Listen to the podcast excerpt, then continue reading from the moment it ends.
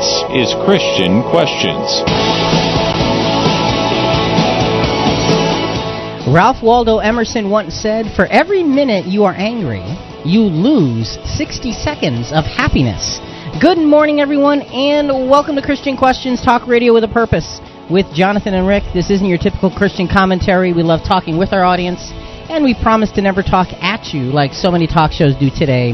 This is a conversation about biblical topics as we look at them from a different perspective. And Rick, that perspective is based on godly principles family values, honest dialogue, all in a politically free zone. Jonathan, the best part is this. We talk and you listen, and yeah, and then you talk and we listen. That's the way it goes, right? That's right, well, Last time I checked. yeah, and you can also contact us at our website, ChristianQuestions.com. I'm Rick, I think. and I'm Jonathan. And we're glad you've chosen to spend some time with us this Sunday morning. And Jonathan, we've got a good one this morning. What's the subject? What's the question? All right, Rick, our question is what are you happy about? And our theme text is found in Matthew chapter 5 verse 11. And what happiness will be yours when people blame you and ill treat you and say all kinds of slanderous things against you for my sake? All right, now there's a disconnect right here, right now, already. there is. because you listen to that scripture, like, and we're what? Gonna, yeah, we're going to talk about happiness, and it just doesn't seem to jive. So, how is this all going to work? Well, if you remember, Jonathan, a few weeks ago we talked about worry. Yes, we did and what is it, uh, how it works, and most importantly, how to work through it. Well, today we thought we ought to talk about worry's opposite, and that is happiness. So, what makes us happy? Is happiness elusive? Are there different kinds of happiness? How, where, when, and why do we find happiness? And really, bottom line is what about the Bible? Does it tell us to be happy, and does it tell us how to be happy? Because everybody wants to be happy. Yes, we do, Rick. So that's what it's about this morning. So, folks, we want to open it up to you in terms of giving us some of your thoughts, some of your experiences, some of your happiness experiences. Look, and these are easy to talk about. I mean, sure. it's happy stuff. So uh, we'd love to hear from you at 866-985-4255, toll free, 866-985-4all. We are live Sunday mornings from 7 to 9. And that means we're on right now. Christian Questions, a weekly habit that's good for you. Thanks for tuning us in every Sunday morning from 7 to 9. Join our conversation any day and time at ChristianQuestions.com. Christian Questions, your happiness habit. How's that? all right, let's get started here. Let's start talking about happiness and, and what it means to be happy. First of all, just a, a general sense, a g- general dictionary sense of happiness. Well, Rick, it means delighted, pleased, or glad. Uh, as over a particular thing. Okay, delighted, pleased, or glad, and there's nothing surprising about such a, a definition. Yep. And so we get the sense of how happiness works. It, it, it creates in us a, a, a response and that response lifts you up. Yes, it does. Again, if you folks, and we want to encourage you to go back to the program we did on worry just a few weeks ago, because that's the the alter ego of happiness. Worry brings you down. Worry ties you up. Worry, worry constricts you. Happiness is a freeing sort of a a, a, part of hu- the human experience. Sure, it, it, brings joy and contentment in your life. So let's take a look at happiness. Uh, let's go to a UC Berkeley study on happiness, uh, and this was from uh, we we picked this up off of uh, YouTube. The Science of Happiness. Again, a UC Berkeley study on uh, focus. This this is fascinating. Listen to this. For decades, psychologists tended to focus on studying our negative emotions, like fear, anger, and greed. But increasingly, over the last decade, they've turned instead to our positive emotions, examining our capacity for compassion, gratitude, and trust. They call it the science of happiness, and it's blossoming here at UC Berkeley. We have gotten interested in these concepts, right? We've gotten interested in um, compassion or gratitude.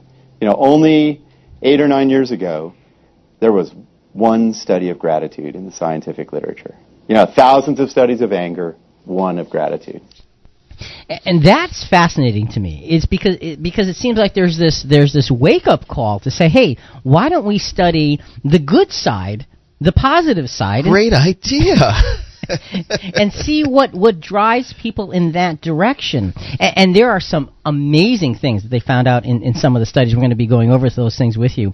And there's no surprise, Jonathan, as we were talking before we, we got on the air. uh, that when we look at the results of these studies, it just verifies things that we have known all along because of the Word of God. because Jesus already told us a long time ago. Yep. So it, it's fascinating, and I just can't wait to get into all this. So. As we get started, let's look at happiness from the standpoint of a general happiness theme. Okay, so we're going to give you just sort of a statement and a scripture as, as a basis for which to, to look at happiness. Taking action based in knowledge brings happiness. Okay, let me say it again. Taking action based in knowledge brings happiness. John chapter 13 verses 12 to 17 is a good scripture that, that helps us to understand that. So when he had washed their feet and taken his garments and reclined at the table again, he said to them, Do you know what I have done to you? You call me teacher and Lord, and you are right, for so I am. If I then, the Lord and the teacher, washed your feet, you also ought to wash one another's feet. For I gave you an example, that so you should do as I did to you. Truly, truly, I say to you, a slave is not greater than his master, nor is one who is sent greater than the one who sent him. If you know these things, you are blessed if you do them. So we're listening to that, and that's the example of Jesus washing the disciples' feet, and this is the night before his crucifixion. Right. And you, and he's saying you should do unto each other as I have done for you. I'm your master, and yet I've reduced myself to the position of lowest humility. Servant? Right, and you should do the same. But he doesn't say anything about happiness. No. I, I didn't read the word happy, Rick. And he, all he said is, "You are blessed." Are if you sure you have the right scripture? I'm happy this morning, Jonathan. You can't shake me, okay? It says you are blessed if you do these things. Well, Mm-hmm. what does that word blessed actually mean? Supremely blessed, by extension, fortunate, well off. And it actually is translated blessed or happy. Happy. So there's a sense of happiness in the idea of being blessed. So when we say, and, and oftentimes you hear a lot of Christians in, in their in their in their discussing things with one another, uh, you know, I'm truly blessed. Sure. what we ought to be beginning to think about now is when we say that, we ought to be asking ourselves, am I truly happy? Because we're going to find that the word blessed really does mean, in a lot of ways, to be happy. And I think that's an important part of this whole discussion this morning. Uh, again, taking action based in knowledge brings blessedness. Taking uh, na- uh, ad- action based in knowledge brings happiness. Mm-hmm. They are, we want to begin to look at them and make them interchangeable. So, as we go through the happiness study this morning, if you will, uh, it's not going to be necessarily focusing on a lot of laughter and things like that. It's going to be focusing on what makes real, true, honest to goodness, long lasting happiness. That's what we want to look for. And folks, we'd love to hear from you and your experiences at 866-985-4255, toll free, 866-985-4all. We're live Sunday mornings from 7 to 9, and, and that means we're on right now. And we want to hear what you have to say about today's topic. Post your comments on our Facebook page and our blog. Go to ChristianQuestions.com. So, our general happiness theme is to take action and based in knowledge, and that can bring happiness. Now, a universal true happiness principle, and we're going to be talking about true happiness. We're going to we're going to we're going to phrase it that way throughout the program because true happiness we're looking at as something that lasts a long time. It's not it's not a momentary thrill, but it's a long lasting uh, way of looking at life. Okay, so true happiness. It's like an attitude. It is. Kind of what It is is. what you're saying. and it's not an attitude that is easily moved. Okay. That's right. that's what we want to get to. How do you get to the kind of happiness that is an attitude that is not easily moved off of its uh, off of its center? Well, the, a true a, a universal true true happiness principle is personal responsibility brings happiness to you and your family. So you have to work at it. is anything ever good just going to come to you for nothing at all? Oh. Yeah, but and you're going to be happy in your work. That's what you're going to do. Okay. be. So let's take a look at Psalm 128, verses 1 to 4. How blessed is everyone who fears the Lord, who walks in his ways. Okay, now just pause right there. Because again, you're saying, how blessed. This is an Old Testament scripture. We just read a New Testament scripture with the word blessed. What does the word blessed mean? It means happiness or blessedness. All right, so the, the literal definition It really does. yeah. Old Testament and New Testament really seem to coincide with the idea that blessedness ought to in our lives equal happiness. And, and, and Jonathan, let me just say that uh, oftentimes I think we don't think about it in those terms and we forget that happiness is really attached to blessedness. I, I like it. So anyway, get back to that scripture. And I'm going to start it again since it was only one verse. since I the- since I interrupted yeah, you. Okay. yeah.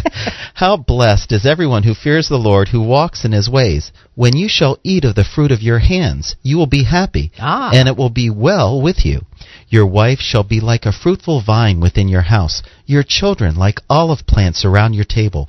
Behold, for thus shall the men be blessed who fears the Lord. So you have this sense of do the things you're supposed to do. You fear the Lord, and you and you, you, when you eat the fruit of your hands. Yeah, you work hard, you, you, you put your time and effort in, you do the best you can, and there's a reward for that. So it sounds like happiness is also can be attached to that satisfaction of a job well done. Exactly. And I think that's important because I think a lot of times we look at happiness and we say, hey, that's something I want to come into my life. Oh, bring me happiness without having a job well done. And, and we're, we're, again, that's another point that we're going to begin, begin to develop.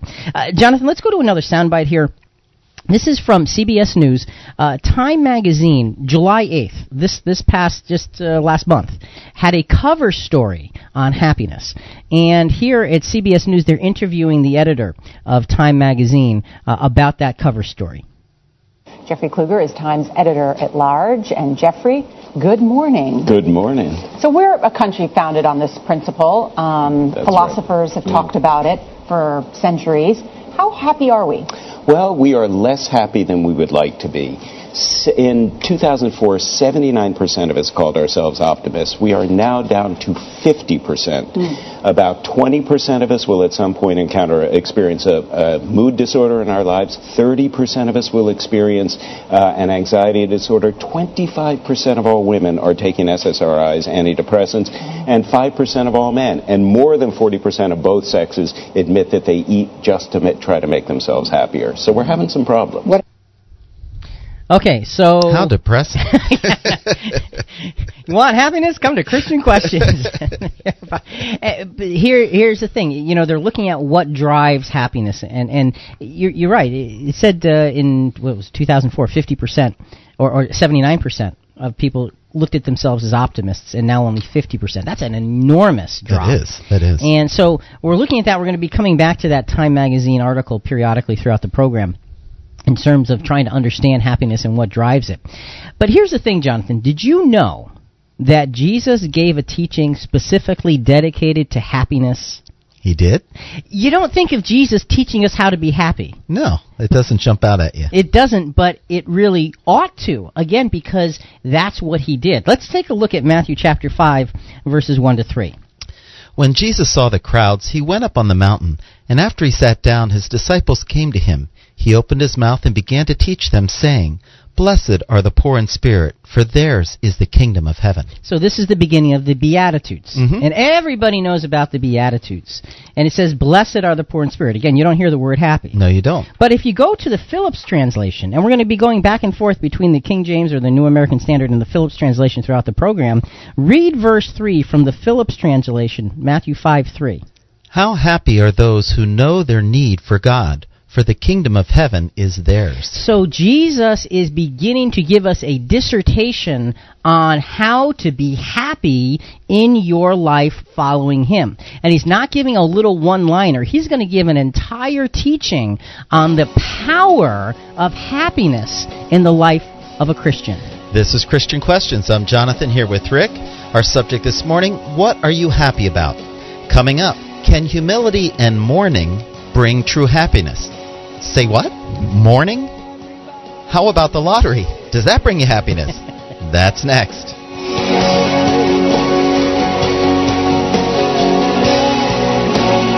You're listening to Christian Questions.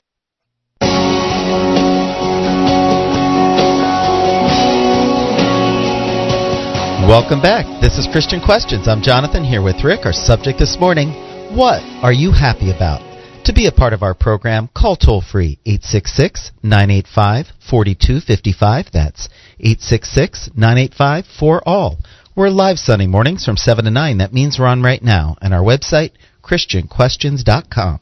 So it's all about being happy, what makes us happy. And Jesus actually spent a significant amount of time teaching happiness. And, and you don't think about Jesus teaching happiness. You think about him teaching sacrifice and teaching giving and godliness and all of those things. And where we're taking that from is from the Beatitudes. Right, because the word for blessed really does mean happy, well off. So, again, the first one, John, let's just read it again, Matthew 5 3, just from the Phillips translation. How happy are those who know their need for God, for the kingdom of heaven is theirs. So he's saying you're happy if you know your need for the kingdom, uh, because, or you know your need need need for for God. So. As we begin to get into what does that mean and how does that work, let's go to another soundbite. Um, and this was from a TED talk. Um, call the the the talk's title was the surprising science of happiness. This is Dan Gilbert speaking. This is a TED talk. Here's two different futures that I invite you to contemplate, and you can try to simulate them and tell me which one you think you might prefer. One of them is uh, winning the lottery. This is about $314 million. And the other is becoming paraplegic. So just give it a moment of thought. You probably don't feel like you need a moment of thought. And interestingly, there are data on these two groups of people, data on how happy they are. And this is exactly what you expected, isn't it? But these aren't the data. I made these up. These are the data. You failed the pop quiz and you're hardly five minutes into the lecture. Because the fact is that a year after losing the use of their legs and a year after winning the lotto, lottery winners and paraplegics are equally happy with their lives. Now, That's startling. That is. You would never guess that that could be the case. What he's saying is, uh, studies have shown that a year after someone who's lost the use of their legs, and a year after someone who's won an enormous amount of money, they're both equally happy with their lives. And it's sad, Rick, that those lottery winners years later really go downhill fast. Yeah, they do because most of them end up losing the whole thing because it's something they didn't earn, and when you get something you didn't earn, you don't take care of it. That's the, right. The way you you normally You would. should. So here we are. We're talking about happiness, and again, it seems to be going toward the the, the the side of depression. Why? Because here's the thing, Jonathan: difficult experience in life and happiness are absolutely related. And That's interesting. It is. It's fascinating. Let's take a look at, at, and before we take a look at this next scripture, folks, we'd love to hear from you on happiness, what it means to you, maybe some experiences. Our number is 866-985-4255. I wonder what makes Indiana happy. Hmm, I wonder. I don't know if there's any listeners in Indiana that might be happy, like to tell us about it. Or what, what does make, what, what, what makes Tennessee happy? Those listeners in Tennessee, what makes you guys happy down there? 866-985-4255. Not to mention Connecticut Oh, yeah. and Rhode Island. That's right. All right. So what makes you happy? Or those folks listening online. That's right. What makes them happy? What makes you happy? 866-985-4255. Toll free. 866-985-4ALL. So, Jonathan, let's get into this. Luke 18, verses 9 to 14. And he also told this parable to some people who trusted in themselves that they were righteous and viewed others with contempt. Two men went up into the temple to pray, one a Pharisee, the other a tax collector. The Pharisee stood and was praying this to himself God, I thank you that I am not like other people, swindlers, unjust, adulterers, or even like this tax collector. I fast twice a week, week and I pay tithes of all that I get. So let, us pause there because Jesus is telling this story and he's highlighting a Pharisee in this story. And the Pharisee kind of sounds like the lottery winner. Hey, I've got everything, man. Life is going good for me. I do all the things I know I'm supposed to do. And I, because of that, I am a holy man. I mean, just let's look at me and see holiness. Oh, I can see it. okay, so again, you've got that sense of I've got everything going for me. And now you have the other side of the issue.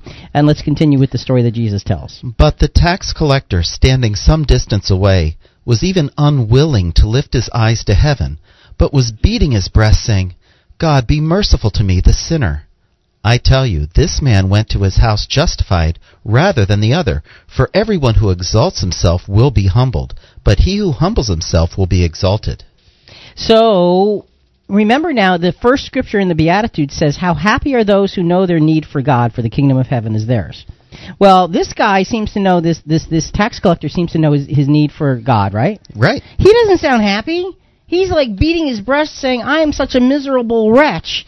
So, how could this possibly be a recipe for happiness? But he has such a reverence for God through his humility. And see, and, and that's the point. So the first point on, on true, true, deep, heartfelt happiness is true happiness begins by acknowledging who and what we are. Oh, I like that. That's so so Jesus in teaching us about happiness is teaching us that it's not something that's just going to to to instantly infuse itself into your head. Mm-hmm, But happiness in fact Jesus is saying I think is a process. And it's it's a it's a realization of where you are. And so that's the beginning Now, Rick, you have a, a definition for humility. I think that w- really fits. What what does humility mean? to, to me humility is simply an accurate assessment of of who you are. And I think that really hits It does. with what we're saying here. It does because when you accurate, it doesn't mean humility doesn't mean beating yourself down. no, it doesn't. It doesn't mean saying I'm just absolutely worthless and I'm actually worth less than the dirt on which I walk. I mean, that's not what humility is. Humility is saying, just like this tax collector, it's saying, Oh God, be merciful to me. I am a sinner and I need you desperately. That's humility. And that opens the door for blessedness. It opens the door for happiness. So, Jonathan, it looks like we've got Indiana on the line. I We guess we have a call here. Yes, we do. And we have Esther. And welcome to Christian Questions, Esther. Hi there. Hi. I just thought, well, I should. I am happy that we are able to get together here in Indiana and have our Bible studies, and um, uh, we once a year have um, a gathering in um, September, and uh, it it makes me happy that uh, we can have those of um, uh, the same love for the Lord and walk with with us to study out the Word and strive to prove ourselves. And so, this is what makes me happy.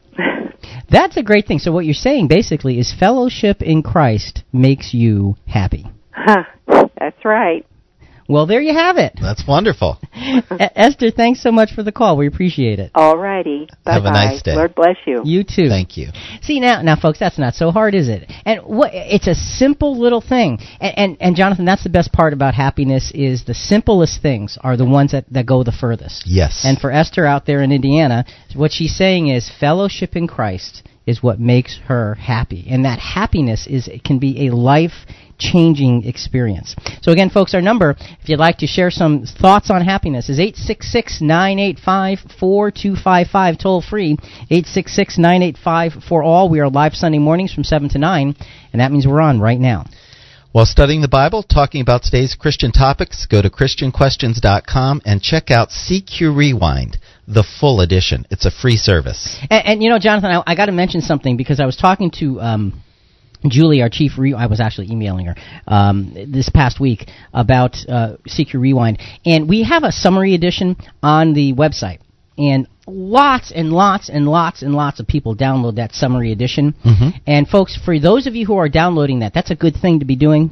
But a much better thing to be doing is to sign up for CQ Rewind, the full edition, because the summary edition has got four pages. It doesn't list anything out, doesn't give you a whole lot. It gives you some of the commentary, doesn't give you the scriptures, it doesn't put them in a greater context. The full edition puts it all in great context, and you've got to at least give it a try. The graphics, the illustrations, the bonus material. It's awesome. So sign up for CQ Rewind, the full edition. Go to ChristianQuestions.com. It's really easy to sign up. There is no obligation, and best of all, there's no cost. And that should make you happy. Very happy. so try it out, ChristianQuestions.com. Jonathan, let's go on to the second beatitude, Matthew 5 4. Blessed are they that mourn, for they shall be comforted. Okay, so now read that from the Phillips translation. How happy are those who know what sorrow means, for they will be given courage and comfort. So here you have Jesus talking about mourning. Mourning, making it, it. It's hard to fit those two things together, Rick. But Jesus seems to be pretty firm on his approach here. And you know, look, let's put it together. If you and I have a hard time seeing the, the end result, but- Jesus knows. yeah. So we're gonna we're gonna follow his reasoning Okay. all the way Uh, through. gotcha on that. So before we go further with his reasoning, though, let's go back to the CBS News report from that Time Magazine article uh, cover story from July 8th of this year. Uh, the Time Magazine uh, looking at the science of happiness. But beyond money, what else is it that, that makes people unhappy? Is it relationships? Is it family? Is it something Relationships do it, stress does it, anything that dampens their fascinating MRI, brain studies, that show with- that, that um, when you are distracted by something, your happiness across four different brain regions, your happiness reactions stop. And this is the case even when uh, researchers put people in MRIs and say, just try to remember an eight digit number while looking at happy pictures.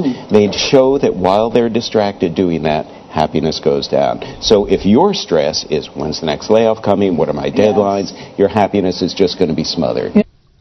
Again, a very important i- point about the science of happiness. When we get distracted, our happiness quotient goes down. Okay, we're not able to be as happy, and it said it, it, there's an effect over four regions of the brain. It's like cross country malfunction here when it comes to keeping happiness uh, in tow. Uh, Jonathan, let's go to uh, another call. Looks like we've got Connecticut now yes, on the we line. have Connecticut, and this is Kathy. Welcome to Christian Questions.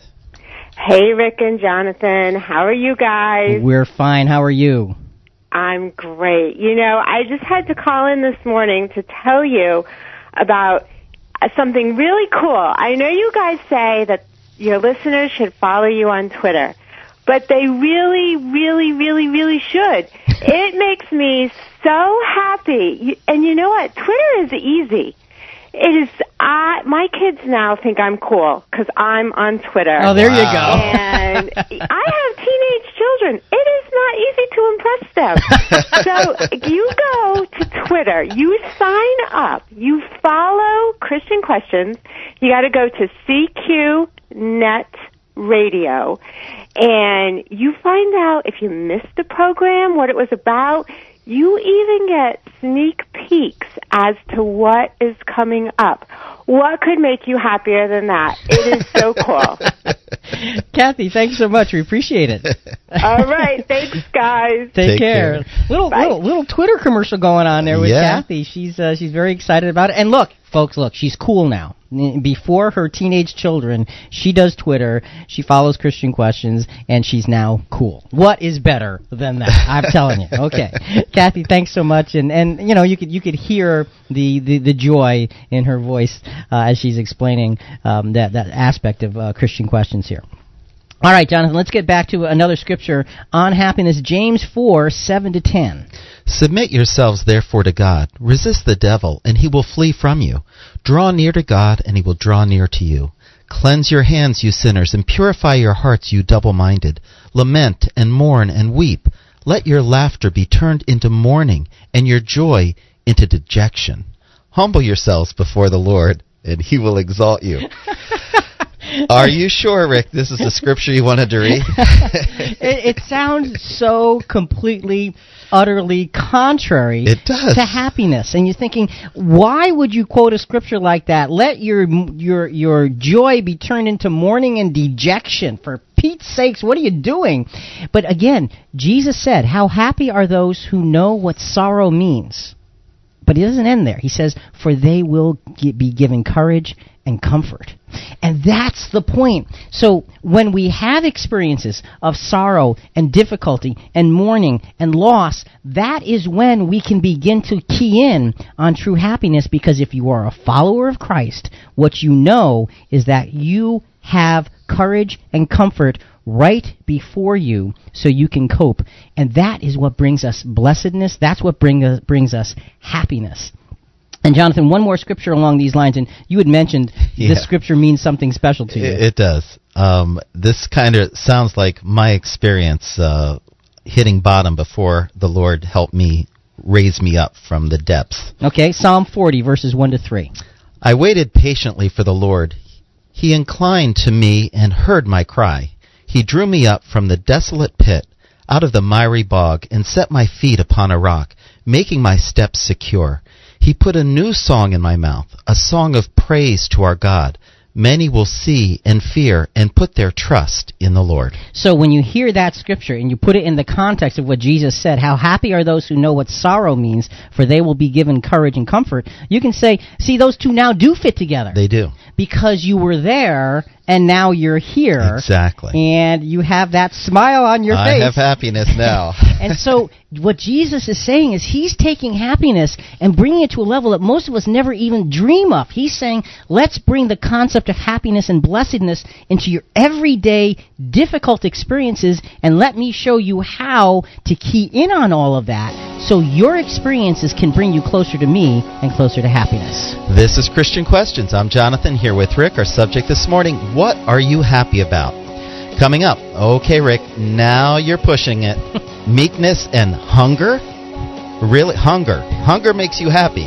Come on. That's next.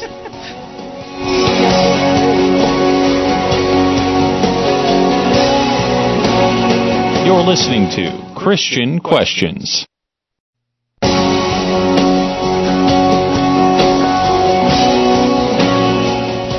Welcome back. This is Christian Questions. I'm Jonathan here with Rick. Our subject this morning, what are you happy about? To be a part of our program, call toll free 866 985 4255. That's 866 985 4 all. We're live Sunday mornings from 7 to 9. That means we're on right now on our website, ChristianQuestions.com. So, Rick, may I assume that Tennessee and online listeners are not as happy as now, Indiana now, and wait Connecticut? a minute. Now, hold on. Just because they haven't called yet to tell us about what they're happy about doesn't mean that they're not as happy. But, folks, you ought to call in and let us know. 866-985-4255. We'd love to hear from you. It's all about happiness. And, and, Jonathan, as we go through this study on happiness, Jesus is teaching us something utterly profound. He's teaching us that happiness can be developed in the most difficult circumstances. He's teaching us that, remember, he said at the beginning, how happy are those who know their need for God, for the kingdom of heaven is theirs. So, how happy are those who are humble and know that they have great needs? And when we have great needs, generally we look at that and say, well, you shouldn't be happy if you're, if you're deficient. But Jesus is saying no because the kingdom of of heaven is yours. How happy are those who mourn, who who, who know sorrow? Why? Because by God's grace, you will be given courage and comfort. So he's saying, understand happiness can come to you in the most difficult situations. Now let's go to the third uh, beatitude. And again, just from the Phillips translation. Happy are those who claim nothing, for the whole earth will belong to them. All right. So again, when you say happy are those who claim nothing, you think, wait a minute. Uh, why wouldn't you? Why wouldn't you want to like put? You, remember the the story with the Pharisee? Like I'm so great. Yes. Jesus is saying exactly the opposite, and he's saying happy are those who claim nothing, for the whole earth will belong to them. So it gives you a sense that there's this there's this almost paradox in the science of happiness where you can find it when you're not trying to get it. And it, it that sounds, is, that's unusual. But it works. It absolutely works. Before we go to a soundbite, Jonathan, why don't we go to the phones? All right, we have Connecticut calling. Uh, we have Julius. Uh, good morning, Julius, and welcome to Christian Questions. Mm, boy, I can see why uh, those two ladies are happy. There, you know, you guys, you make us happy every Sunday morning. Well, thank you very much. Yeah, to go into God's Word and uh, to uh, reflect on His His uh, love and His uh, plan. Yeah. Uh, what makes um, me happy? Well, uh, I reflect on the, the, life of the Apostle Paul, and uh, I read his words, uh, his lifestyle, and his demeanor. Philippians four eleven, where he says, "I have learned in whatsoever state I am therein to be content. I know both how to be abased and how to abound." And then one Timothy six six, where to Timothy Paul says godliness with contentment is great gain. And uh, the bottom line here is that uh, is to have a rapport with our God, the creature with the Creator. And I think Paul he he copied the Lord Jesus. He learned a, a lot about the Lord Jesus, and he did that when he became when he was translated when he switched from uh, Saul to Paul. that's when he uh, he was used by God as a chosen vessel, and he learned about our God and uh, our Lord Jesus, and thus there is no peace, no happiness aside from our God. Thank you. God bless. Thank you, Julius. Appreciate your call. Good day. Yeah, and Julius, you know, kind of stole some of our notes here, but that's okay. That's good. We're happy about it because Yes. he's just giving you a preview of what's to come. So one of the things that makes him happy is reflecting on the life and writings of the Apostle Paul because it gives him perspective. And and that's what Jesus is teaching us here. Perspective is everything when it comes to finding true happiness. This next sound by Jonathan, this is from that TED Talk by Dan Gilbert on the surprising science of happiness. He's going to introduce a concept, a scientific concept of happiness that if you get it, and we're going to be talking about this through the rest of the program, is is a mind-blowing thing when it comes to understanding what makes happiness work. We smirk because we believe that synthetic happiness is not of the same quality as what we might call natural happiness. What are these terms? Natural happiness is what we get when we get what we wanted, and synthetic happiness is what we make when we don't get what we wanted. And in our society, we have a strong belief that synthetic happiness is of an inferior kind. Why do we have that belief? Well, it's very simple. What kind of economic engine would keep churning if we believed that not getting what we want could make us just as happy as getting it? I want to suggest to you that synthetic happiness is every bit as real and enduring as the kind of happiness you stumble upon when you get exactly what you were aiming for. So he's he's saying there's two ways happiness comes to you. One is when you get what you want. That makes us happy. Okay. The other is is synthetic happiness. He says is what we make when we don't get what we wanted. So life didn't go the way you wanted it to. You can still be happy. You can learn to be happy with whatever state you're in. Exactly. Okay. And Philip, and so we're, that's a it's an incredible principle, and I think Jesus taught that two thousand years before this guy figured it out. Okay, that's Okay. that's that's what's what's coming out here. But Philippians three four to eight is going to help us l- lock in on that. And this is the Apostle Paul speaking, and this is Julius. This one's for you. Although I myself might have confidence even in the flesh, if anyone else has a mind to put confidence in the flesh, I far more. Circumcised the eighth day, and the, of the nation of Israel, of the tribe of Benjamin, a Hebrew of Hebrews, as to the law a Pharisee, as to zeal a persecutor of the church, as to the righteousness which is in the law found blameless. But whatever things were gain to me, those things I have counted as loss for the sake of Christ. More than that, I count all things to be loss in view of the surpassing value of knowing Christ Jesus my Lord, from whom I have suffered the loss of all things, and count them but rubbish, so that I may gain Christ. So the apostle Paul is explaining natural happiness. I had everything. I was in the I was a, a powerful Pharisee. I knew everything. I taught everything. Everybody respected me. But nothing, that doesn't matter anymore, Rick. Right. He's saying the the, the hap- I am happier now that I, all of those things are rubbish. Right. And now that I have gained Christ because now I have I have learned happiness in in in lack, in want, and that makes me happier than having all the things that I wanted and had originally. Wow. It sounds paradoxical, but but but the apostle Paul is saying this is how my life has worked. So he is verifying what Dan Gilbert in that TED Talk was saying. So you say, well, where's the true happiness? And, and that that's the that's the answer. It is in the perspective. So the next point on true happiness, true happiness is the emptying of self so that one might be filled with the treasure of Christ likeness and thereby inherit the earth. Because Jesus said, "Blessed are the meek, for they shall inherit the earth." You're listening to Christian Questions with Jonathan and Rick. Our subject, what are you happy about? We're looking forward to hearing from Tennessee and our online listeners especially. Call us toll free, 866 985 4255. That's 866 985 for all. And we're live Sunday mornings from 7 to 9, and that means we're on right now. So, Jonathan, let's go on to the next beatitude. And, and what we're seeing is Jesus is focusing on areas of lack and areas of need and saying, You're happy. You're happy in those places because you are being compensated for by Jesus, by, by Jesus himself, by, by, by serving God through him. Matthew 5 6. Happy are those who are hungry and thirsty for true goodness, for they will be fully satisfied. So, you're happy when you're hungry and thirsty. it just doesn't sound right. well, but again, Jesus is saying, don't judge your life. Don't judge your happiness based on the moment you're experiencing. Judge it based on what that moment brings you to. And that's the point of finding true happiness. There's a great quote here, Jonathan, from, Mar- from uh, Martin Luther King Jr.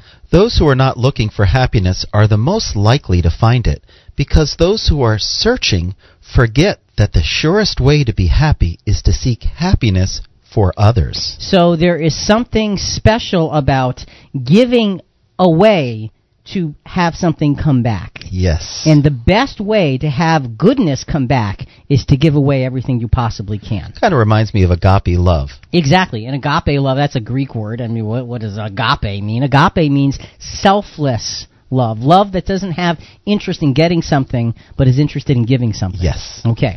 So let, us go back to CBS News. This was uh, they're they're interviewing the editor of Time magazine because in July 8th of this year, July 8th, 2013, they had a cover story on the science of happiness people. And Steve Jobs uh, said, if you haven't found the thing that makes you happy when you go to work in the morning, find something else because you won't be good at it until you're happy with it. And don't do it in moderation. Yeah. To be thrilled. I mean, to be able to say, I would do this uh, even if I wouldn't get paid for it.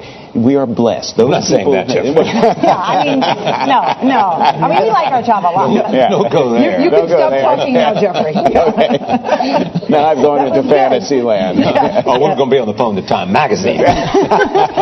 Let me keep my current payment. Thanks, Jeffrey. Thank you. Uh, it's interesting because they're saying, okay, if, you can be in, engaged in something that just makes you so happy, it's like I would do this without getting paid, and they go, whoa, whoa, whoa, whoa let's not go that far. Yeah. but you know what, Jonathan? That's one of the best parts of Christian Questions for me one of the greatest things. Th- this is not a this is not a paid gig here, folks. No, this it's is, not. This is we don't do this for money. We never have, and we never will, because this is the most happy happy experience of our lives to be able to just talk about the gospel. I, I mean, how much better does it get than that? It, it doesn't get better, and, and that's the point. It doesn't get better than that. Jonathan, we're running a little bit low on time.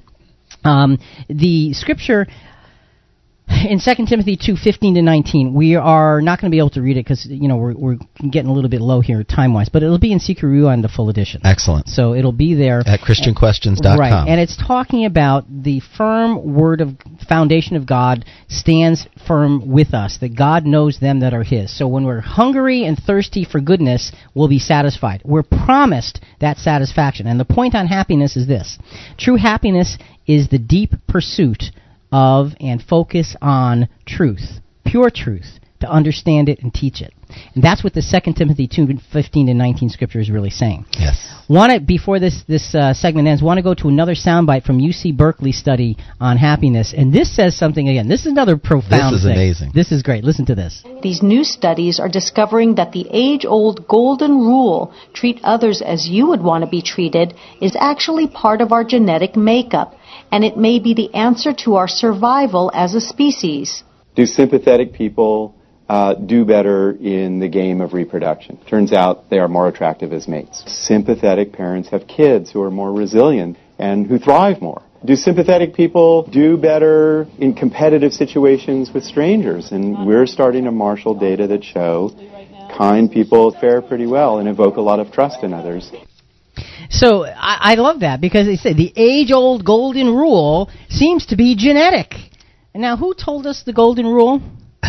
God. It, it, through Jesus' own words, right? Yes. It, it, came to us through. And so Jesus is, when we look at the Beatitudes, what we're seeing is Jesus is teaching us happiness is available no matter what stage of life you're in.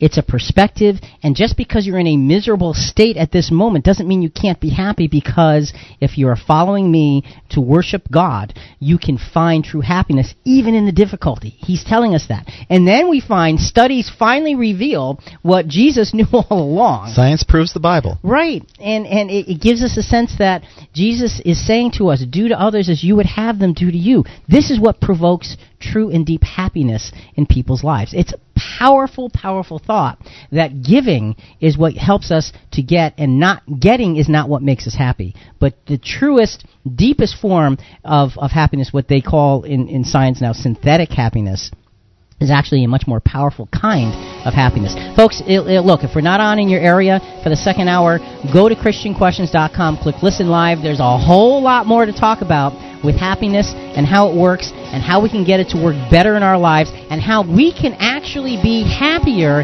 even if our circumstances are telling us not to be happy because it comes down to our perspective through Christ. For Jonathan and Rick, it's Christian Questions. There's lots, lots more to talk about. Check us out on Facebook. Don't forget to follow us on Twitter and go to ChristianQuestions.com to get details on all of that. But until the next hour, which is coming up in just a few minutes, the subject for today, what are you happy about? Much more to come. We'll be back soon. Think about it.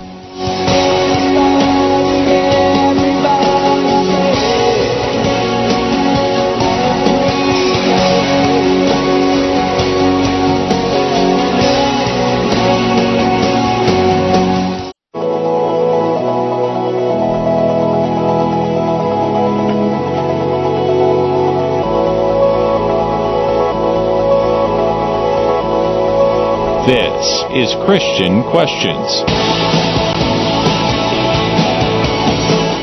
Jonathan Safran Foer once said, You cannot protect yourself from sadness without protecting yourself from happiness. Good morning, everyone, and welcome back to Christian Questions Talk Radio with a Purpose with Jonathan and Rick. This isn't your typical Christian commentary. We love talking with our audience, and we promise to never talk at you like so many talk shows do today. This is a conversation about biblical topics as we look at them from a different perspective. And, Jonathan, we have got an amazingly profound subject this morning. We do, Rick, and our question is what are you happy about? It's like, what are you talking about? What are you happy about? And our theme text comes from Matthew 5, verse 11. And when happiness will be yours, when people blame you and ill treat you and say all kinds of slanderous things against you for my sake. And boy, does that sound like an unhappy scripture. It does. It sounds like a complete contradiction of terms. Happiness will be yours when people blame you and ill treat you and say all kinds of slanderous things against you for my sake. How could that possibly be? And in the first hour, we were really talking about how Jesus is giving us a concentrated teaching on happiness in the Beatitudes. Yeah, the Beatitudes. And, and that word blessed really means happy. And and he, what he's saying is happiness is attainable even when you are feeling like you, you're inadequate. Happiness is, is attainable uh, when you're meek, when you're hungry and thirsty for righteousness. When you mourn.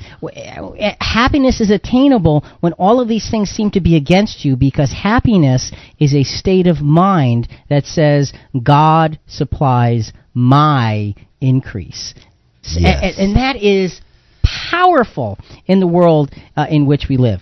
And and in the first hour, Jonathan, we were sort of uh, teasing the audience here uh, and saying, you know, let let's hear from uh, each of our broadcast areas and, and see uh, who's happy out there. Right. And we heard from Indiana. And we heard from Connecticut a few times. Yeah. But we didn't hear from Tennessee. We didn't. Until now. That's right. Let's go to the phones. We have Beth from Tennessee. Good morning, Beth. Hey, good morning, guys. How are you? Doing well. How are you? I had to weigh in from a home state. I couldn't let us um, seem to be unhappy out here because I think we're pretty happy, and and I'm happy.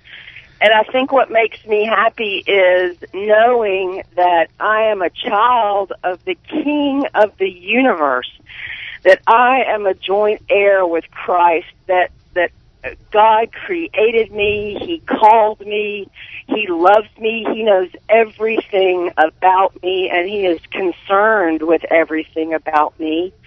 And I'm always going to have a happy ending because Trish and I were talking and Trish said God only makes happy endings. And and so if I concentrate on that and if I tell myself, "Hey, God got this." And he's going to resolve it and it's going to happen because he told me it would. That's what makes me happy. Boy, that's plenty.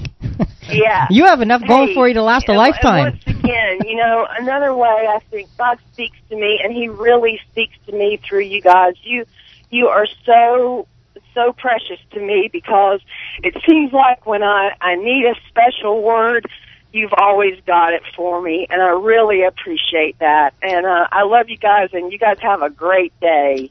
Thanks. Th- thank you, Beth. We, appreci- Thanks. we appreciate it. And uh, God's got this, you know, and and, and that's that, that's the power of the Lord, you know, giving giving those who search out for him what they need. And that's exactly what Jesus said. That's why we can be happy. Beth, thanks so much for the call and for, for giving us the sense of the, the magnitude of the reasons for our happiness, even if life is not going the way we would like it to. Right. And the best kind of happiness is not when you get what you want. The best kind of happiness is what you make when you get what you don't necessarily want. And we make the goodness and the happiness through clinging to the promises of God through Christ. So, Beth, again, thanks so much for the call.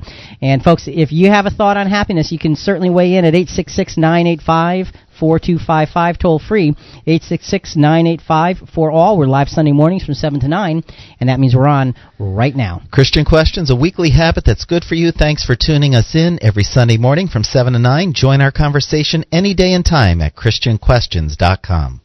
Jonathan, let's go to a, a, a soundbite. This is from SoulPancake. Now, I'm not sure what the meaning of all that is, but it kind of got my attention.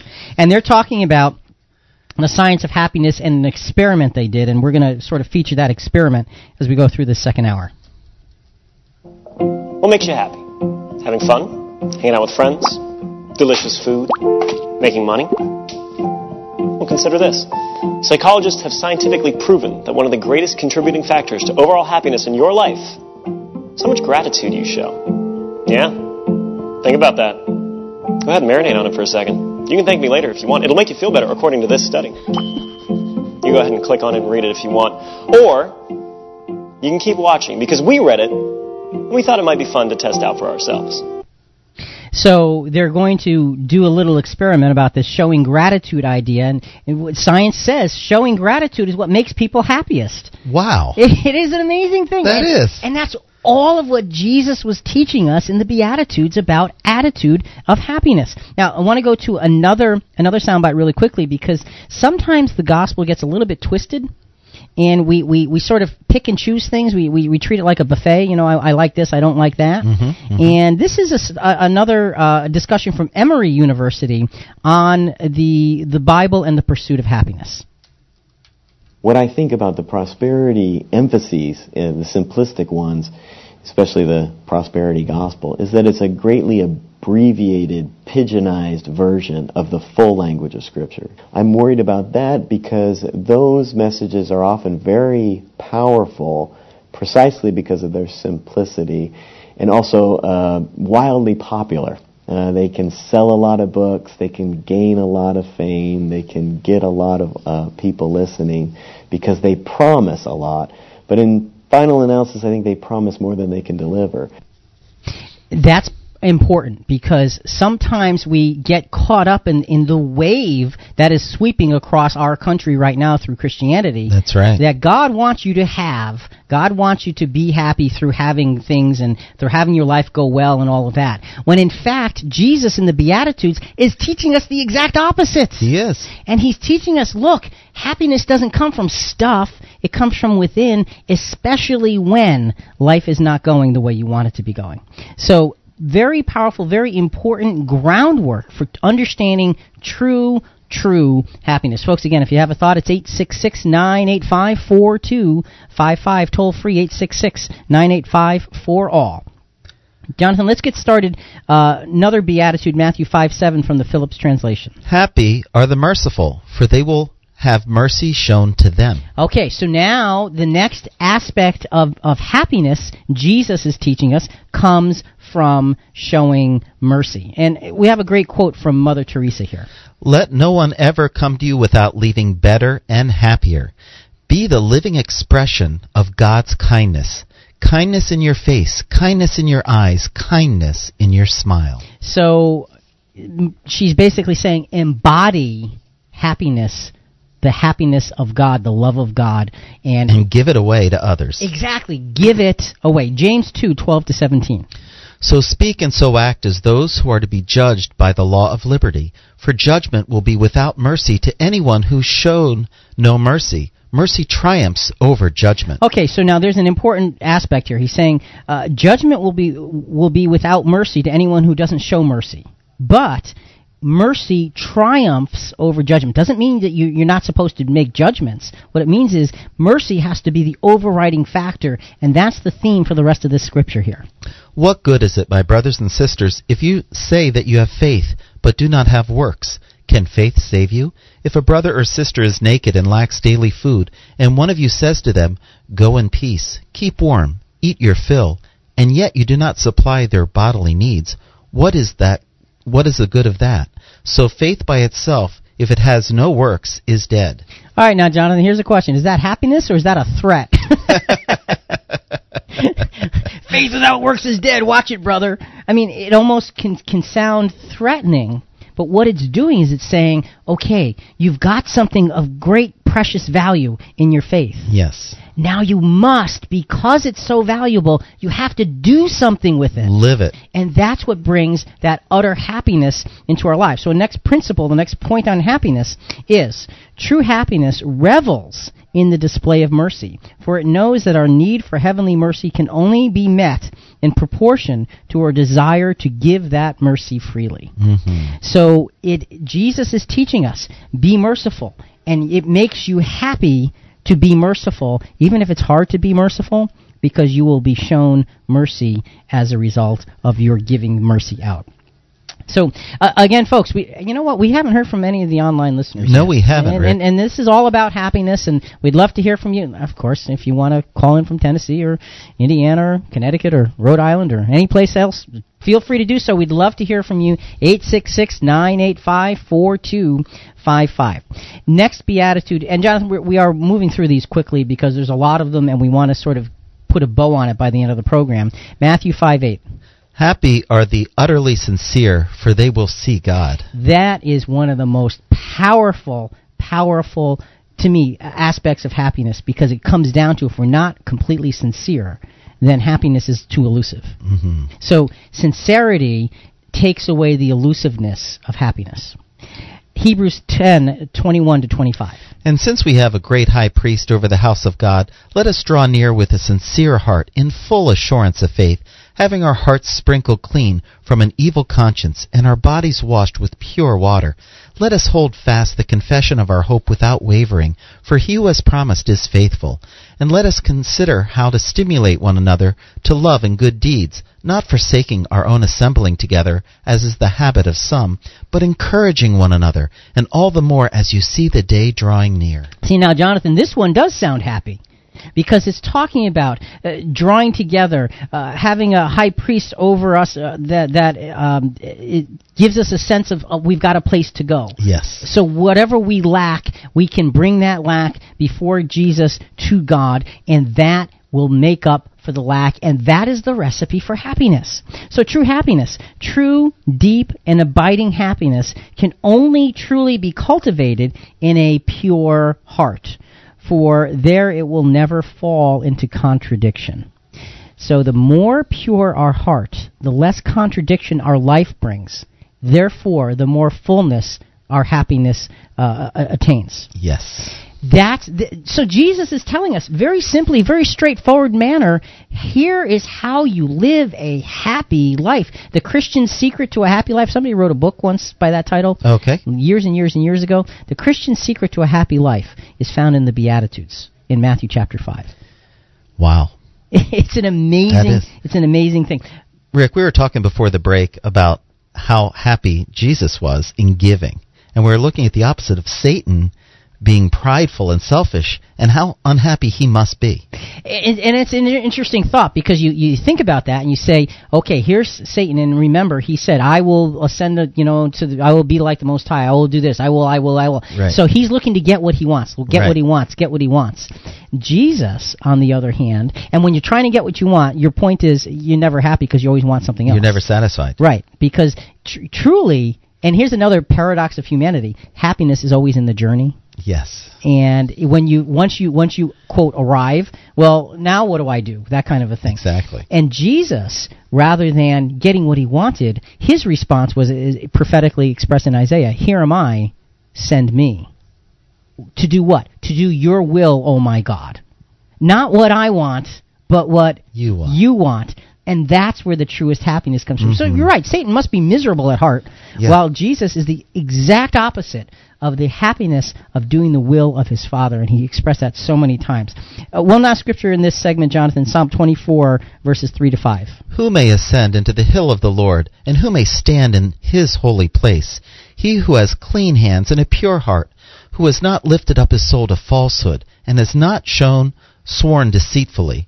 He shall receive a blessing from the Lord, and righteousness from the God of his salvation. clean hands and a pure heart. Jesus is saying, Happy are those with a pure heart who are utterly sincere, for they will see God. I mean, come on. Even if life is not going well for you now, you will see God if you have a pure heart.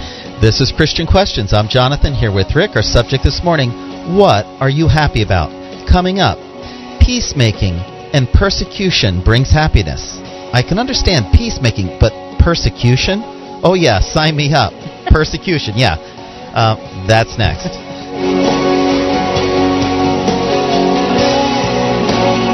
You're listening to Christian Questions.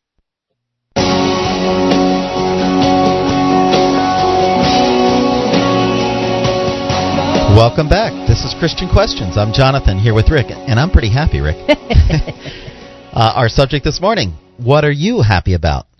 Call us toll free, 866 985 4255. That's 866 985 4ALL. We're live Sunday mornings from 7 to 9. That means we're on right now on our website, ChristianQuestions.com. And Jonathan, you, you you think that talking about a subject like happiness, like okay, how are you going to stretch it out and cover two hours? But we're we're looking at this saying, how are we going to fit it all in? Exactly. Because Jesus gives us a profound sense of true abiding happiness. Not happiness that's fleeting because you got something and and and then you've got to go try to find something else to get but Jesus is giving us a sense of that what what's called synthetic happiness, happiness that comes from making happiness out of difficult experiences.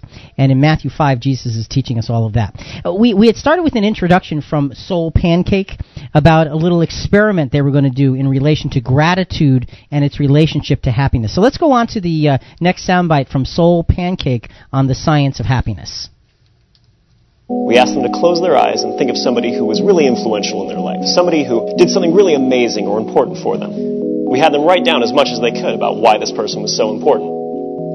Now, a lot of them thought at this point the experiment was over, until we really put them on the spot and tried to get them to call that person and read what they wrote about them. Thank you, Jessica. We're going to have to have you call your mother. So, who is that right person for you? Person is my sister Erica. We're going to give Erica a call. Okay. Who'd you end up picking? Friend of mine, uh, Craig Ains. Her name is Dora. My college accounting instructor. Really? Is this somebody you're still in touch with today? No, I'm assuming that he's passed on. That's that's a to the great beyond. You up for it? Um, uh, yes. So the experiment was they had to uh, find somebody who they they had great um, appreciation for, great gratitude for, and write down why. And then they said, okay, now we want you to call that person and read it to them. And read it to them. And- Wow. And you know that takes us out of our comfort zone. Oh, it does. And so the experiment is going to go on, and we're going to unfold a little bit about how that happens in, in just a few minutes. Um, so, Jonathan, just on a, on a slightly separate note, and, and you know what, just in the interest of time, Fred, we are going to skip the next soundbite, when we, so get cue up 12. Um, let, let's look at the next uh, beatitude, because Jesus nails down 2,000 years ago what science is now just figuring out about happiness. Happy are those who make peace, for they will know, uh, for they will be known as sons of God. All right, so happy. Blessed are the peacemakers. Happy are those who make peace. That's the Phillips translation. Well, how do you become a peacemaker? If you want to be happy and you're a follower of Christ, he says, become a peacemaker. How do you become a peacemaker? Uh, how do you enter into the experiences of those around you? Well, let's look at Romans 12, 15 to 18. Rejoice with those who rejoice, weep with those who weep. Live in harmony with one another. Do not be haughty, but associate with the lowly. Do not claim to be wiser than you are. Do not repay anyone evil for evil, but take thought for what is noble in the sight of all.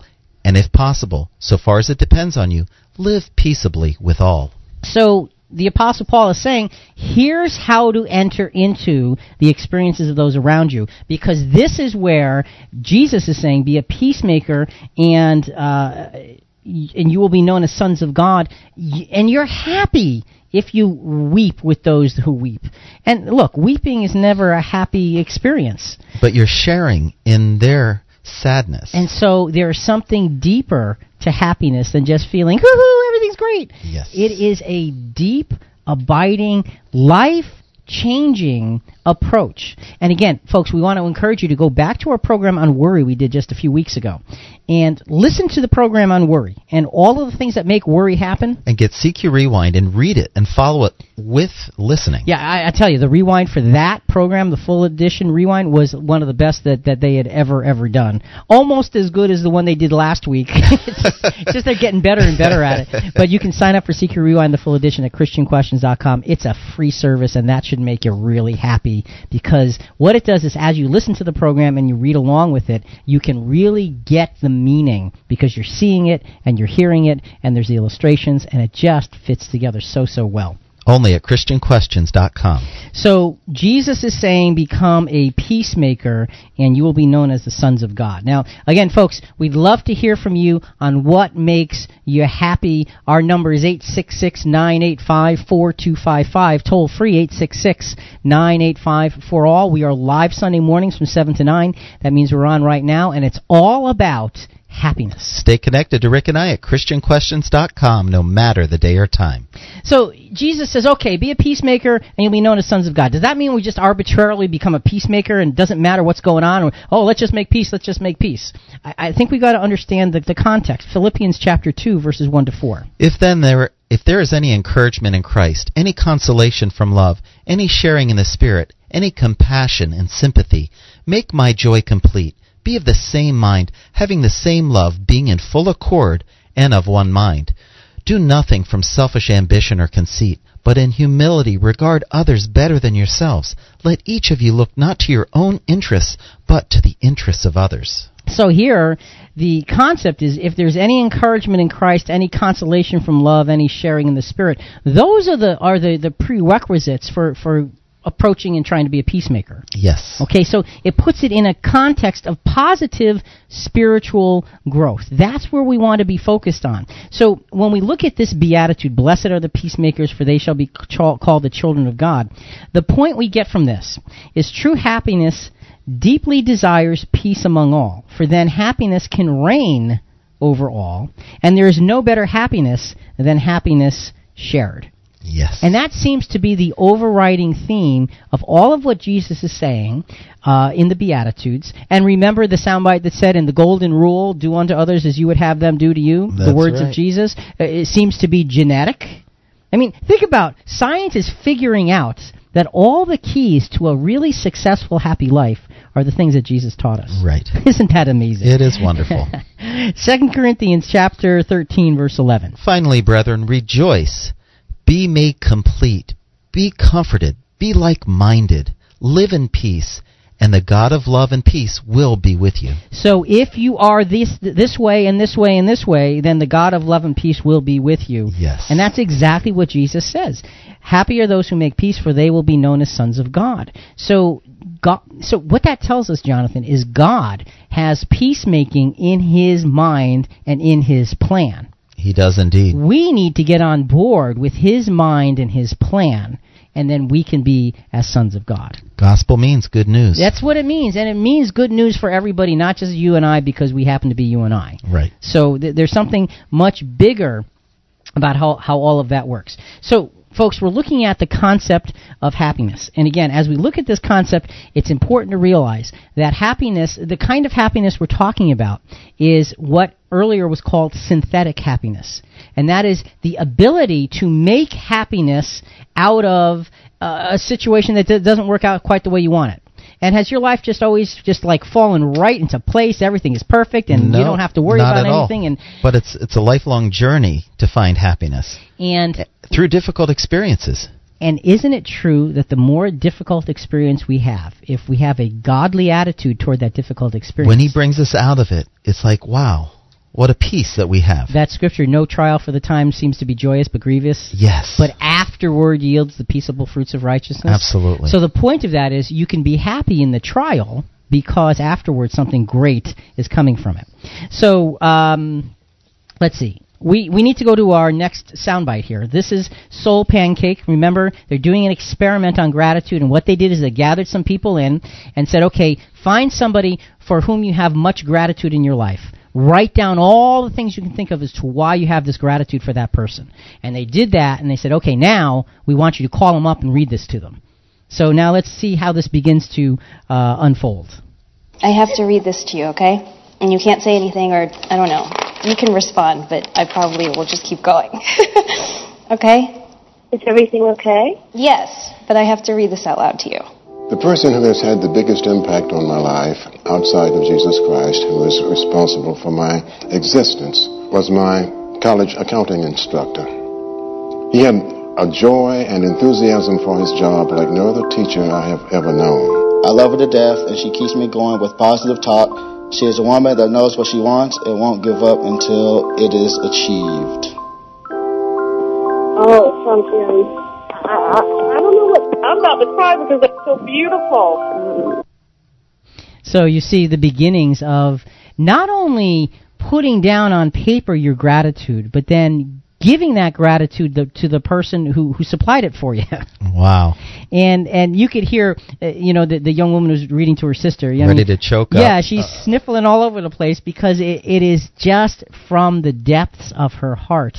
And folks, this is part of the secret of true true happiness. So so what do we know about happiness from Jesus' happiness teaching so far, Jonathan? Well, its foundation is not in me, but is in, the foundation's in thee. Okay, so it's not all about me. No, it's, it's not. all about thee, God specifically. What else? It can grow through our sorrows when we are teachable and really we want to be taught that which hails from above. Okay, so happiness can actually grow because we have sorrows, because we have difficulties, because we have trials, as long as we remain teachable and focused on that which comes down from above. And this is all expressed in merciful actions from a pure heart. So mercy is always important and the purity of our heart. And Jonathan, that to me is one of the greatest keys.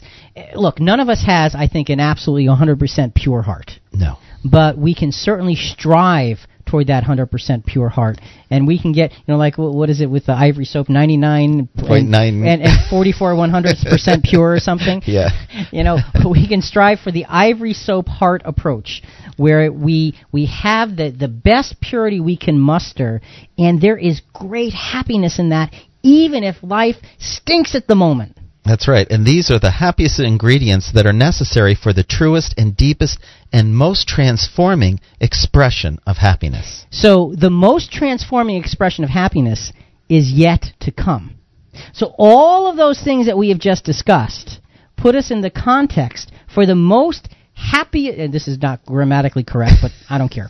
the most happiest experiences of our lives. What are they? Well Matthew 5:10 Jesus in the beatitudes here's what he says next. Happy are those who have suffered persecution for the cause of goodness, for the kingdom of heaven is theirs. And you read that and you say, wait a minute, this does not sound happy, this does not sound joyful. Persecution, that's uncomfortable. Right. Persecution means being pursued and generally not for a good cause. Right. Okay, so happy are you, those who have suffered persecution for, uh, for the cause of goodness, for the kingdom of heaven is theirs. Now, why, how does happiness develop in that situation? That's a that's an important important question. We have another quote here though though from uh, Hunter Thompson.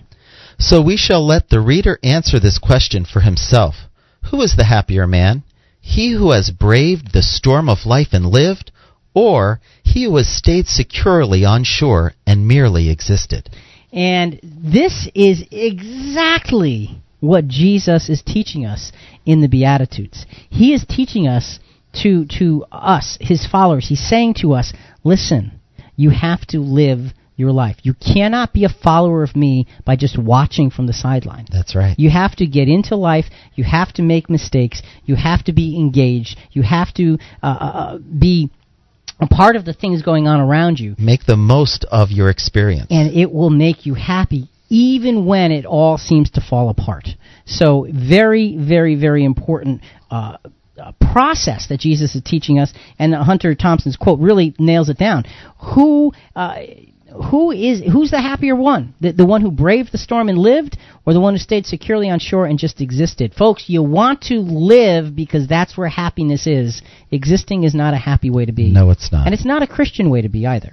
Uh, all of the previous happiness lessons have led us to this security in Psalm 16, verses 7 to 9. I will bless the Lord who has counseled me. Indeed, my mind instructs me in the night. I have set the Lord continually before me, because he is at, is at my right hand. I will not be shaken. Therefore my heart is glad, and my glory rejoices. My flesh also will dwell securely. So here you have a great sense of security. Now, we're, we're about to embark on a very serious discussion on suffering persecution. And Jesus doesn't just leave it at that one statement, but in the next segment, he's going to really in, develop that statement. But here it says, I will bless the Lord who has counseled me. Indeed, my mind instructs me at night. I have set the Lord continually before me. That is uh, where where we need to be in order to be able to tr- try or to be tried in this persecution arena and find true happiness. This is Christian Questions. I'm Jonathan here with Rick. Our subject: What are you happy about? Coming up, what joy was set before Jesus in his life? Was it all a bed of roses? Is he is the pattern? Let's learn from him. That's next.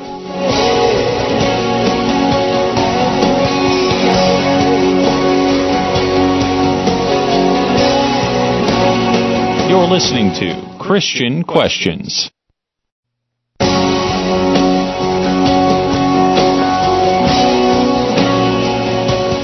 Welcome back. This is Christian Questions. I'm Jonathan here with Rick. Our subject this morning What are you happy about? To be a part of our program, call toll free 866 985 4255. That's 866 985 4 all. We're live Sunday mornings from 7 to 9. That means we're on right now. And our website, ChristianQuestions.com.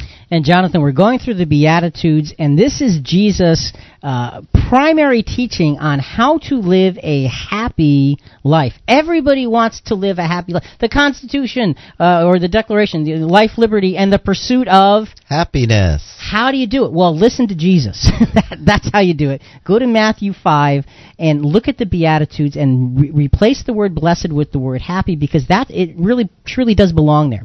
Let's let's go back to the phones. All right. Well, Connecticut's calling, and so someone is happy in Connecticut, and it's Randall. Welcome to Christian Questions, Randall. Good morning, hey guys. Hey, how are you?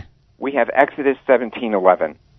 As long as Moses kept his hands raised up, Israel had the better of the fight. I have a dear friend whose toddler has special needs. Daily she takes the child to school, to therapy. Daily she raises her arms for her child. The child is happy and my friend is happy.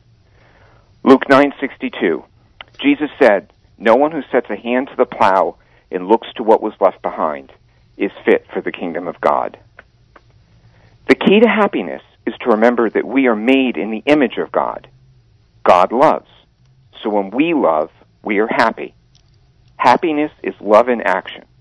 That is the kingdom. Luke 11:20. But if it's by the finger of God that I drive out demons, then the kingdom of God has come upon you. Randall, thanks so much. We appreciate it. God bless you guys. You too. Take care. It is, it's a great example. You know, you have someone who has a special needs child, and you think, uh, with those of us on the outside looking in, you think, "Man, what a burden." Yes. But when you see those individuals take care of those special need children, and you see the joy it's an amazing experience. It is. And that's truly. see that's synthetic happiness. Life didn't you don't you don't want to have a special needs child, but you you've got one. So what do you do? You make the most of it. Do you sulk? Do you get all bent out of shape? Or do you say this is a gift? and you bring joy to your life through that gift. And, and and it just and it goes to the lives of others as well. Randall, thanks so much. Great example, Jonathan. A universal true happiness principle. We started the program with one. We're last segment. We're going to end it with this one. Godliness plus contentment equals a happy life. Absolutely. And it's a scriptural uh, statement. First Timothy six verses six to ten. But godliness actually is a means of great gain when accompanied by contentment. For we have brought nothing into the world, so we cannot take anything out of it either.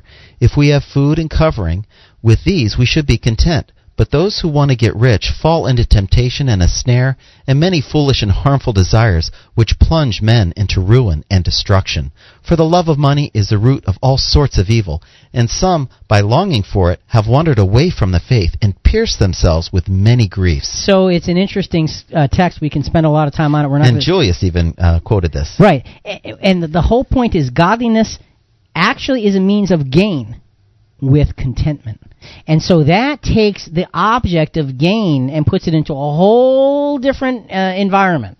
And Jesus is teaching us about gain in the Beatitudes. Let's go back to the uh, SoulPancake experiment. Remember, that's the experiment where they brought these folks in, said, okay, who do you have great gratitude for in your life? Write down all the reasons why. Now, now that you've written it down, I want you to call them and read what you wrote to them. And here's a little bit more of the results of that. Erica is my older sister and my best friend. Sometimes it even feels like we are twins. She's my number one fan and my number one supporter. She makes me happy because despite all my mistakes and my decisions, she still loves me no matter what. Your friendship is everything. And you are you are one of the most important person in my life. Even when she has a kid and many children, I will love her more than her kids. Okay, maybe not. I will never forget when she flew 3,000 miles at the drop of a phone call to save me from a breakup. I'm being blessed by having a son like you. I love you. Bye. and that just gives you a sense of the the the the change in us when we actually express gratitude. That's what brings happiness. An attitude of gratitude. Absolutely, positively. One of the things about one of those calls that that was not on any of the sound bites, the woman with the accent, Mhm. the person she was writing about lives in Great Britain. And when she called him, it was four o'clock in the morning when she called the person. Oh my! But she called, woke him up, and read him the letter because it was important to express that gratitude and happiness. Wow. It's just, it's just an interesting, interesting sidelight there. So, Jonathan, let's get down to what Jesus says uh, in wrapping up this lesson on Christian happiness. Matthew 11, 5, I'm sorry, 11 uh, and 12. And what happiness will be yours when people blame you and ill treat you and say all kinds of slanderous things against you for my sake? Be glad then. Yes, be tremendously glad, for your reward in heaven is magnificent. They persecuted the prophets before your time in exactly the same way. So Jesus is saying, what happiness will be yours when people blame you and ill treat you and say all kinds of nasty, nasty, terrible, awful, slanderous things about you. Be glad. He's saying, he's not just saying be glad. No, he's not. He's saying be tremendously glad. I mean, you should be almost euphoric because this is what you're here for. And you think, well, how can you possibly put yourself in such a positive situation when everything around you is so uh, hard, so difficult, so negative?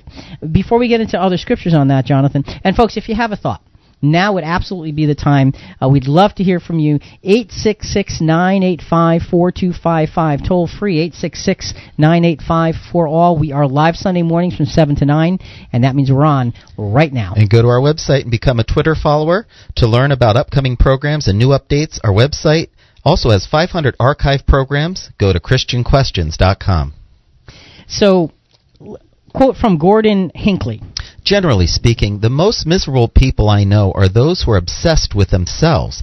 The happiest people I know are those who lose themselves in the service of others. By and large, I have come to see that if we complain about life, it is because we're thinking only of ourselves. And there you have it. It's a great summation of all of the things that we've been talking about. And, and Trish, our call screener, my wife, just handed me a note. And he says, So when we express our gratitude to our God, just imagine what happiness uh, it will bring.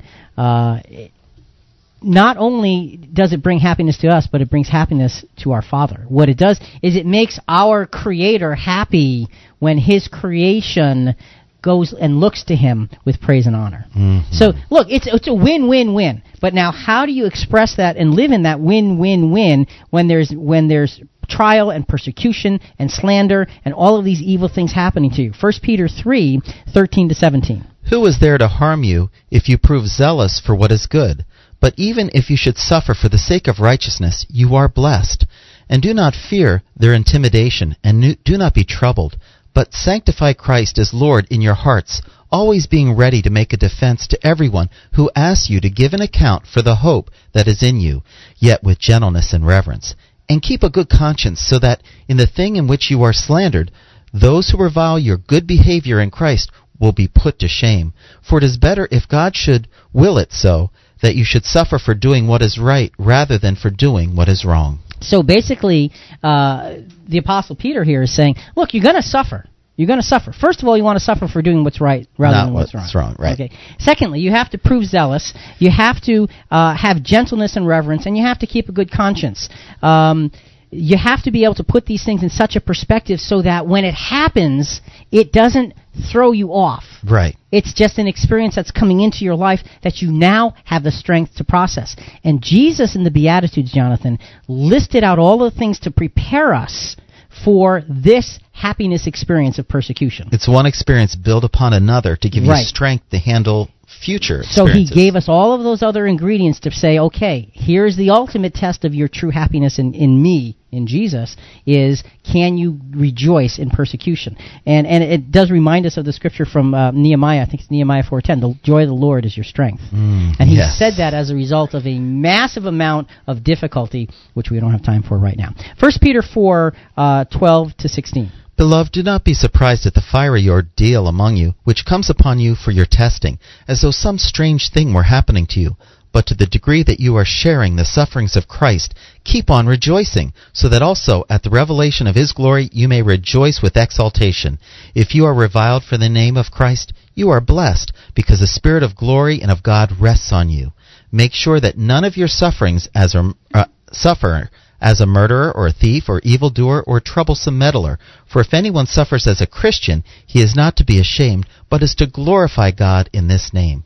So again, uh, in, in Peter, he's he's reiterating the fact that don't be surprised at the difficulty, at the fiery trial that's going to try you, as though some strange thing is happening. No, rejoice. This is what Jesus was preparing you for with the Beatitudes. He's preparing you to be able to live this way. So uh, the the the last point on on true happiness. True happiness can actually be expressed in persecution if it is founded in the love and sacrifice of Christ. For our happiness emulates his joy that was set before him. Now, Jonathan, we want to begin to wrap this up with a hymn. This is sung by Shidaisy. It's "How Can I Keep from Singing?" And when you listen to this, folks, this is this is as beautiful as it gets. Bask in the glory of gratitude and of happiness in Christ. How can I keep? How can I keep? How can I keep from singing?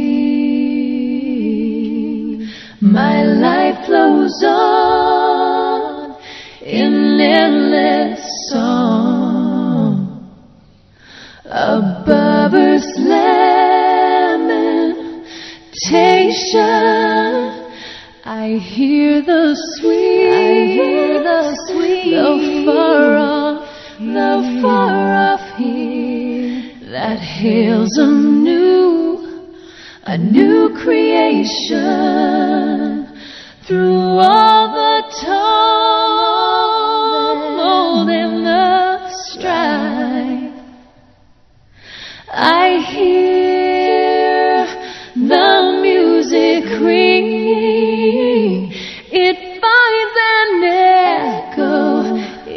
my soul. In my soul.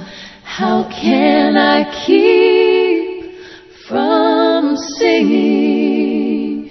The peace of Christ makes fresh my heart. A fountain ever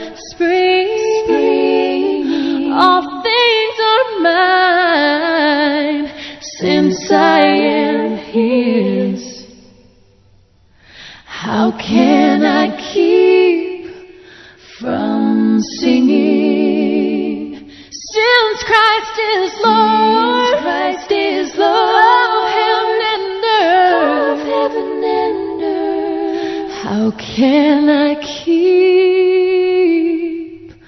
from singing?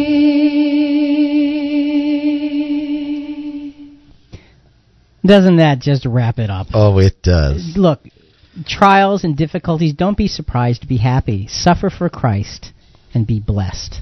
How can we keep from singing? I mean, think about the sentiments of that hymn and the beauty of it. And, and Jonathan, those are the, the, those are the kinds of things that make me happy when I when I hear the the, the, the beauty of, of voices coming together and and and, and singing And the harmony. And, and and and the message is that you know it. it it inspires us to be more Christ-like. Our last scripture, Jonathan, is John chapter 13, verses 15 to 17. For I have given you an example that you should do as I have done to you. Verily, verily, I say unto you, the servant is not greater than his Lord, neither he that is sent greater than he that sent him. If ye know these things, happy are ye if you do them. And Jesus, now think about this. Matthew 5, the Beatitudes, were very early in the ministry of Jesus. This John chapter 13 is the day, the night before he's crucified. So you have the lessons of happiness all laid out for us, then his example of living those lessons of happiness throughout his ministry.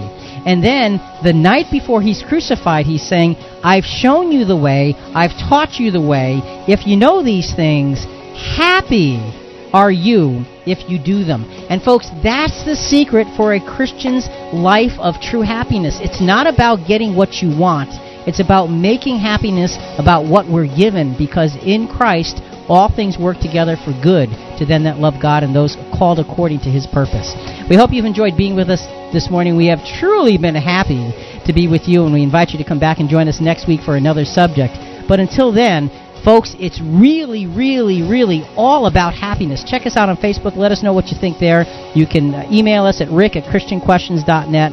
We'd love to hear from you. It makes us happy. For Jonathan and Rick and Christian Questions, till next week, what are you happy about? Think about it.